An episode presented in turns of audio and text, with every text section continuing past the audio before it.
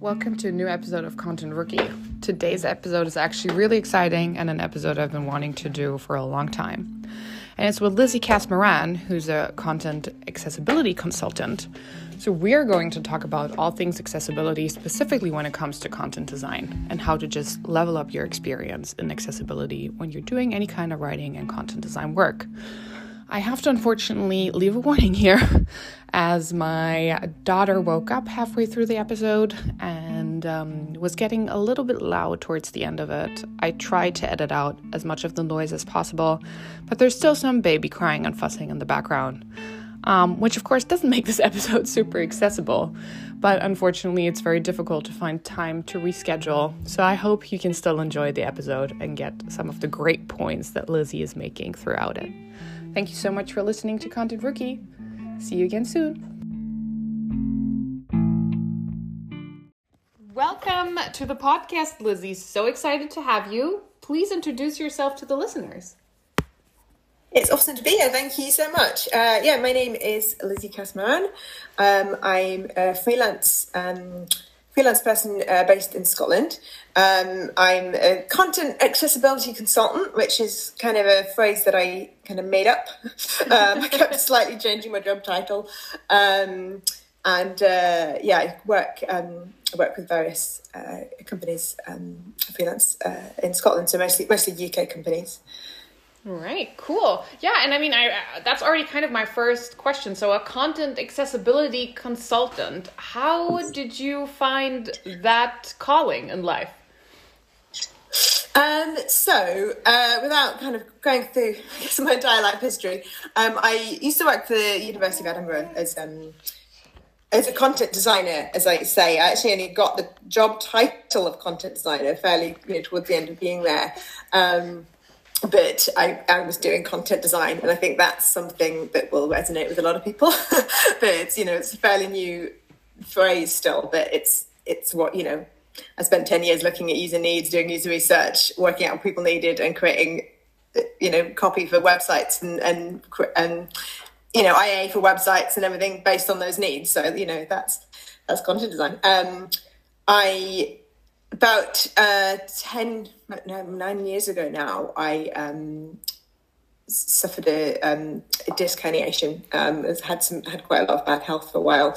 Um, spent quite a lot of time off sick. Um, kind of coming back in and in and out of work for quite a long time. And they're a fantastic supportive employer.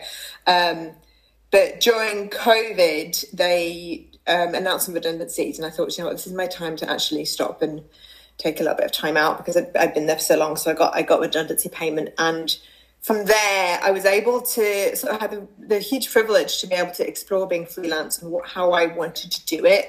And I kind of started off as kind of a freelance content designer, uh, but it, more and more just the things that I was naturally drawn to blogging about and talking to people about were around accessibility um, and and inclusivity as well. And it's go back and forth about you know which which term to use actually, but um, I think with digital accessibility, a lot of people go straight to um, the kind of developer side of things and screen reader compatibility and that kind of thing, which is super important. And I'm, you know, I never say that's not important, um, but it's it's not the whole story. Um, and I think the things that you can do around actual content design and accessibility um, is really important. Um, it is arguably just really good content design, um, but it's you know designing for you know neurodivergent people whose whose attention span is not so good. So you know I have ADHD, so um, I've always thought that that's actually that's probably why I'm quite good at really um, nailing down uh, content like that because I will look at something and go, no, no one's going to read that. No one's going to read that. um, I think I was quite surprised after a while. Go, oh, some people do actually read involved, long involved things. Um, but if you design for the people that don't, then you're you're getting your your, your points across. Um, so um, it's also good, you know, for people who second language speakers, um, and then getting into, and this is this is kind of where it crosses over between accessibility and, and inclusivity. Um, getting into kind of the way that you're talking about people, because you know your content can be fantastically compatible with the screen reader. And, you know, so if, say, say if you've got, you know, a, a blind uh, user who's coming along, they can read everything on your site, but the language that you're using is actually derogatory towards blind people. Mm. It's like, yeah, I mean, that passes the WCAG, sure, but it's not, that feels like it's not accessible content if you're using kind of the wrong terms and you're using, um, yeah, you're using the language that you're using isn't, isn't kind to disabled people. Um, so, um, yeah, I kind of started working, and just the kinds of conversations that I've then had freelance and, and the work that I'm doing is has ended up being sort of about accessibility. So I kind of, I still have a lot of imposter syndrome about the word consultant, because to me, a consultant is like a white dude with a beard and a suit, and you know, um, in his fifties, and and like I am a white person who does wear a suit, and I'm in my forties, and I'm actually not that different from that. but um, but it is, I think, I know, the word consultant seems to be um, to have a lot of still imposter syndrome about that. But I mean, that's that is what I do. People ask my opinion, and I do accessibility reviews of sites. Um, I come up with um, you know recommendations uh, for various clients. I um, look at um, policies and, and, and that kind of thing, which is one of the things that I actually kind of enjoy the most. Um, me, baby. um, and all of that with the kind of the lens of accessibility and inclusivity, which is a hugely broad term, I think. You know, and it includes having a baby here on a pod, on a podcast. Like that's an, that's an inclusivity issue. It's about including everyone in their lives the way that they are, um, yeah. and not making people mask in various different ways. Whether that's neurodivergent masking or whether that's people pretending that they don't have children exactly. or yeah. You know, it, it's I, all. I almost don't want to stop you. I could just, I think, listen to you talk about this without me interfering with a single question for half an hour. There's already so much good stuff to unpack. Like, I love that you say freelancing is a privilege. I 100% agree. I love that you bring on, uh, bring up inclusivity on all of the levels and how, at the same time, it makes you weird to talk about it as a, you know, air quotes consultant, just because it seems so against what most people expect a consultant to say. They're usually hired for efficiency and all of that. And I've made the experience, I don't know how it is for you, and I'm curious to hear that. Um, when I bring up that I try to focus on in- inclusive design and accessible design as well as a content designer, um, I sometimes, I mean, sometimes it's maybe even an under exaggeration. I often still get people to almost roll their eyes and they're like, oh, okay, yeah, no, what does this mean? Is she woke? Inclusive language, this and that. Um, and they fear that it will, you know, be less efficient and just take up a bunch of resources. And I personally think that it's the opposite. that a really good, accessible, inclusive design is more efficient and just a better experience in the long run. So I wonder what are some of the things that you've maybe experienced now that you're in the field yeah. actively talking? Yeah. It's tricky. So I think there's a couple of things, um, different things to pick up on that. And first of all, like, yes, I am woke, and I'm. Um, I find it very freeing to kind of not sort of try not not to be and sort of introduce that later and all the rest of it, but just to kind of say, right, this is, you know, if you, I'm I'm just not going to work with people who don't actually want this work. I'm not I'm not going to do the work of convincing you that the work is needed as well. Yeah. You know, and I, you know, like all the, you know, Black Lives Matter, Trans Lives Matter, and if you're not just on board with that basic stuff, then I'm like, this is not the project for me, you know. Um, and again, that is a privilege. Um, you know, being able to, you know, I have a wife who does have a full time employed job, and so that gives me a little bit more flexibility to be able to do that. I have found like with a lot of kind of privileged positions that by by doing that and by taking that hard line i've actually it hasn't lost me any work in terms of you know i've always still had more work than i've really been able to take on anyway. Um, i just have the it's better quality. Um, but it is a risk to sort of take that on. Um, so yeah first of all I'm, I am unapologetic about it and i'm you know happy to i work with people who want it having said that, sometimes people come in and they say, "Oh yeah, yeah, yeah, yeah, we need to be accessible. Yeah, yeah, that's that's definitely yeah." Um, what can we do? And you, you tell them kind of you know, add some alt text. Oh, yeah, yeah. And then, you know, you start getting into the more complex things that need bigger changes and more work. Um, and ultimately, a lot of reports kind of end up with you need a systemic change in your organization. You need to look at your HR policies. like, you need, because it all comes back to that. You know, if you're not, you need to be inclusive and you need to be accessible at all levels. Like, the really common thing, are so common, is that you get a website that is really accessible and that talks a great talk about inclusivity and you think oh what an amazing company and then you see their intranet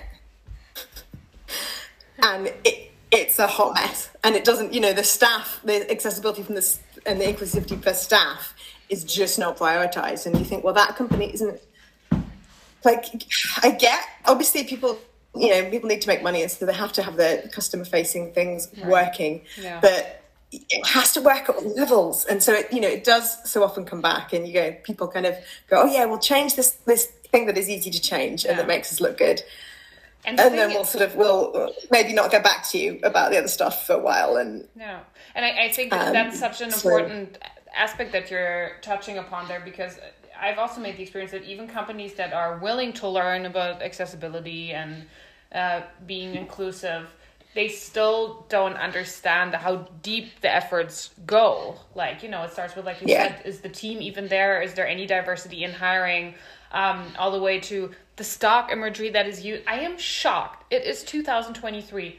The amount of clients or companies that reach out to me that want like help with their content design or whatever, um, and then they go on the website and there is not a single non-white, slim, um, above averagely attractive person anywhere in their online comms it is shocking to me like things like that where yeah like you say it's just yeah. the bar is still unfortunately extremely low yeah i feel like it could, be like a whole specific job to look at images in terms of accessibility and inclusivity and because it touches on all kinds of things and you know when you do have an image uh, the alt text and like right. when you describe things like race in alt text and when it's when right. it's relevant um, and then from the image that you've got and obviously if you've got like I do quite a lot of work with charities and things, and and, and it's like great but if they are using stock images, yeah. and there needs to be more diverse stock images out there, right? Um, and so you know if you start pulling on that thread as well, it, you know yes it comes down to company culture, but then actually it just comes down to society culture that yeah. you, you need more you need more stock images or you know what i've said to people is don't maybe you don't need an image right like and that's often the kind of easiest way to solve quite a lot of those problems. Um, but yeah, I mean, all that it's middle class, white, um, very beautiful people in beautiful houses. You're gonna go, but that's not exactly. that's not. Reflecting. I always love when when I bring this up with with a potential client or someone that I'm kind of chatting with I I usually get oh but like we want people you, you know to see the vision like this is what they aspire to look like this is what everybody wants so that's why we're putting it here and then sometimes they show me examples of you know how Apple used to do this in the day or like some other big brand and um I, I've had a lot of these conversations, you know, trying to push back and explain why that's not really how it works and um, the insights they may have are a little bit skewed to their uh, favor here. But um, yeah, some people seem extremely set on on this. I would say very old school Mad Men era type of um, marketing and yeah. That's that's yeah really um, unsurprising, sadly. But um, just to pick up on the other part of um, your question about it taking, you know, resource and you know, does it actually is it actually you know uh, more uh, more efficient in the long term? Right. I think it's it's difficult because I I do agree, but I think it is you do need to look at the long term, hmm. and it does take effort. And I think sometimes, particularly with really large, complex websites, I think working in accessibility, it's really easy to go to kind of go, well, no, you just need to do this and you just need to do that. And I actually have a whole blog about the word just. Um, it's never, it's never just. And it's actually, you do need to go and you need to think about it and you need to probably redo your training materials and you need right. to do, it, it, probably is a big project. I'd say two things. First, you can start somewhere. You can you can always make it better than it is at the moment. Yeah. Um, and it's a you know it's a journey, not a, a destination. Like not to be too cheesy, but um, Yeah. but it you know it does take effort. It does take resource, but but it's important and and, and long term, it's it will be it will be better. You know, it's kind of difficult to necessarily measure on that efficiency level in terms of direct return on investment, but your company will be better for it, and your company will be ahead of. You know, you won't get to a point where you really, really, really have to do it, and then you really, really, really have to find a lot of money to to put in um, to do it. You know, do it now. Do it as an ongoing. Make it a budget line. Like, yes, it's a budget line, but it has to be. Same as data protection has to be, or anything. You know, you just have to to do it. Sorry for just again, but it's important, and it's it's morally important. Um, which is always my starting point, but it's also it is important from the business point of view if you want to stay ahead Yeah. um, of how suddenly do a really big project. Right. Um, and, and, it's an interesting thing as a kind of side point about being a consultant. Actually, that um, sorry, sorry, I'm interrupting you. No. I do interrupt a lot. I was just about to say that Uh, um, one thing that I like to do because, um, you know, now I'm not focused on accessibility. It's just something that I, of course, bring up as part of content design. But even with content design, I often get the pushback that people think it's too much work and it may not be worth it. And then, while of course it takes some patience and time and resources to set up a good content design foundation, I still usually try to pair that with fixing some more low hanging fruits. Um, which Yeah. sometimes helps with the buy-in. I'm curious if there's something like that you can also do for accessibility. Um, I think there often is. I think, and I think that's when you, know when I do like a review of accessibility on a site. Um, you know, there are often just you know you need to just, but you know you make the alt text better. Or you know, alt text is always one I go for because it's it's not complex. It's maybe a little bit time consuming, but it's you you you add some alt text and yes, you can have policies and yes, you could you know it can can get complex, but you can do you can going from there is no alt text to there is some alt text is a massive leap. And then you've got, you know, you've got the next iteration of that. But so you will always have some um some low hanging fruit. And I think absolutely, I think, you know, doing those kind of two things in tandem is, is really useful. Um it's interesting having having been someone working in like within a team in content design and then having been a consultant it's a it's an interesting psychological thing that when you when companies pay a consultant to come in and do like a report they just listen to that more. And I, I've I've been in that position as the as the in-house person going we've been saying this for years and suddenly like a consultant comes in and, and does a report and they're like oh well we need to do this yeah, this is what we've been telling you, and it's it's a really weird inequality thing, but, um, But it's an interesting it- reflection yeah. also on the power dynamics and like the Yeah. politicality of organizations because Ophelia. I've also experienced this a lot in action, and uh, yeah, I I also have to be honest. It's also one of the reasons why I've often enjoyed working as a freelancer, as a consultant, because you know you're brought in for a dedicated purpose, and then they do tend to listen to you. Yeah. I've had this conversation with other kind of freelancers where we're talking about day rates, and day rates is always a really tricky one. Um, but what I've said to people sometimes is listen, part of that, sometimes when you charge a higher day rate, you're ma- therefore also making it easy for yourself. Right. Because when you charge a really low day rate, people think, oh, well, you're not that valuable. And they mess you around more and they do all this kind of thing. Whereas by charging a higher day rate, people go, oh, well, that must be, it's the weird way that our society values things. Right. They go, well, that, therefore, I'm paying more for that. Therefore, I'm going to listen more. yeah, And it's I- like, it's a really, it's a really bizarre It is kind of- but I think it is actually comparable to you know the whole premium marketing. Are you going to market your brand as a premium brand, or are you going to market it based on price? I mean, it, it works, you know, like people.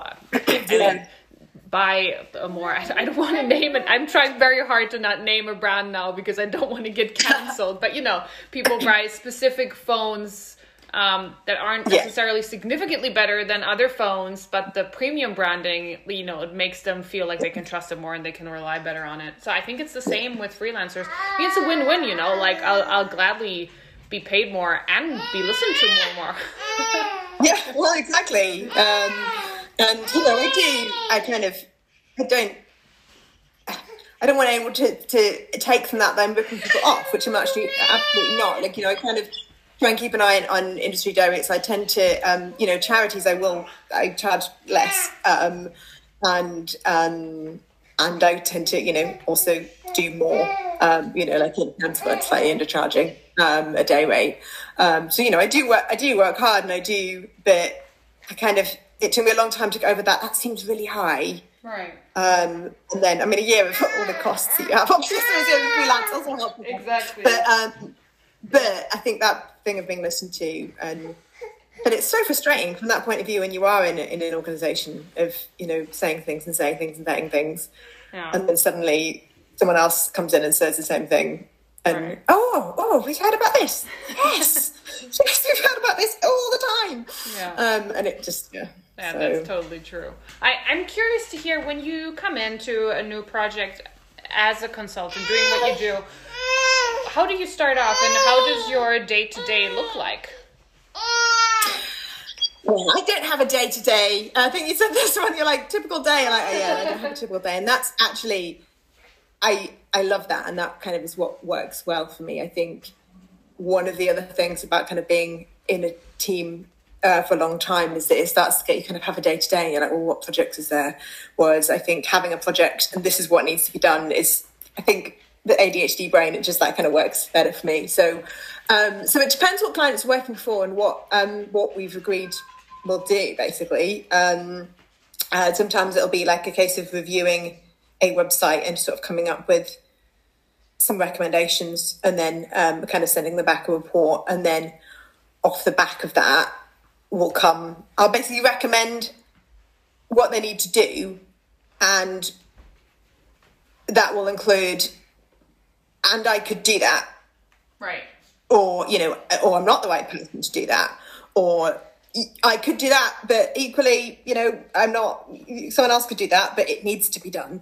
Um and so then it depends you know some people do or don't come back uh, with that. Um and so sometimes the next step uh, would be um, to kind of run workshops um, with people. Um, I do try as much as possible to kind of involve um, involve pe- everyone that's kind of working in a company and kind of do workshops and make sure people are kind of brought along the way. Um, I mean, I got brought in last last year. I did a really um, cool project where someone it was a, co- a theatre company that were having they'd had some issues and realised that their social media policy was out of date and it was um, like yeah sort of outdated and, and not inclusive and, and this kind of thing and they what they'd said was we want someone to rewrite our social media policy and that Right. was kind of the brief that had come in but you know, as we know, with kind of I think anything UXy, it's like, well, hang on, what, what do you really need? um, so I said, yeah, but I'm not just going to rewrite. I need to talk to you about what it is you need, what, and then I need to talk to the team about how it actually works. Because I can rewrite policy, I could have rewritten a policy in half a day that sat on their website and no one read and was useless. Um, but what I did was to do kind of a workshop with them, and I think that was an interesting one because I, I felt like maybe there was a bit of like, oh, we need to do okay, all right, we'll get we'll find a time. And afterwards they were like, that was that was so useful. We almost don't need you to now rewrite that policy because we, we've had this we've had this discussions and you know obviously I then kind of did, but um that's the useful part of it because you can't just have a policy or a star guide or whatever Yeah. that sits somewhere. You need it needs to be a live, active thing. Yeah. And I think that work of bringing people together, creating materials, but then, you know, like training people, but also making sure that it kind of works with how people work. Like, you know, I don't know if you do, uh, do like hill walking, which I don't anymore, but um, because my, uh, I can't walk, but um, you get something called desire lines. Which is where people they've mapped out a path, but then actually people people walk a different way all the time, and there's like there's a things in the graph kind of get trodden down, and they call it desire line. Um, and that's something I try and look at with the way that people create content. If you're doing a policy, so you can go, well, yes, we could say that do it this way, but if that's not the way that people do things, let's find out what the desire lines are, and then work out how we can embed the correct processes along like those desire lines. Yeah. Um, so yeah, so then you know, with that one, I kind of then you know went away and you know we rewrote um, their policy to kind of bring in bring in all that kind of thing. Um, so that was that was a really interesting one. Um, I think that's a really good example of something that maybe people don't have on their radar when they think of yeah, content design and accessibility consultant. So thanks for sharing. Um, I'm curious for people who want to maybe learn more about accessibility or how they can incorporate more in their content design practice. Are there any resources you really love that you would recommend, or like any other thoughts on that? Um, Yes, uh, I'm actually just about to put a blog up on uh, about five like tools that I uh, use um, to, to check accessibility. Okay, great. I will link that in the in the info box then once it's out. Yeah, I, am literally about to publish that today, so I will have that certainly by the time the podcast is ready. Um, awesome. So there are lots of automated tools, and I think it's the same with anything. Like you can, there's lots of things that will help you to get started. No automated tool can sort accessibility, and just I'm hoping that the audience that you've got kind of know this already, but while we're talking about that, just talk about accessibility overlays. Yeah. They are something that people go, oh, we just put these on, it's code, it's easy, and then you don't have to do anything about accessibility. It's going to solve all your problems, and it's a massive con. Um, and that, and that is, I guess, picks up on what you're saying about accessibility. It does take resource, and I think to say that it doesn't, it, you, you can just do it, it is something that we sort of try and say, I think, to try and convince people, but it does take work. The easiest way is to embed it from the beginning. It's so much easier to make an accessible website than it is to take a website and retrofit it to make it accessible.